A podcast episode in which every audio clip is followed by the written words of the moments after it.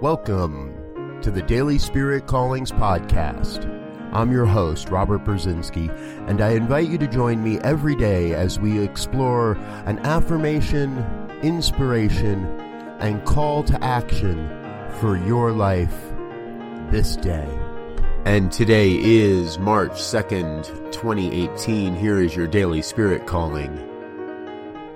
I know my life divinely expresses the majesty and magnificence of God's nature. There is truly no way you can be separated from God.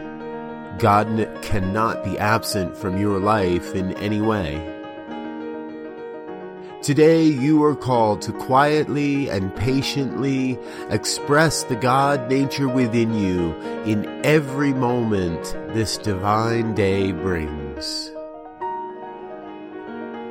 Thank you for listening to Daily Spirit Callings.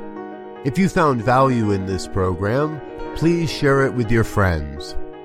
Learn more about Spirit Evolving Ministries at spiritevolving.com.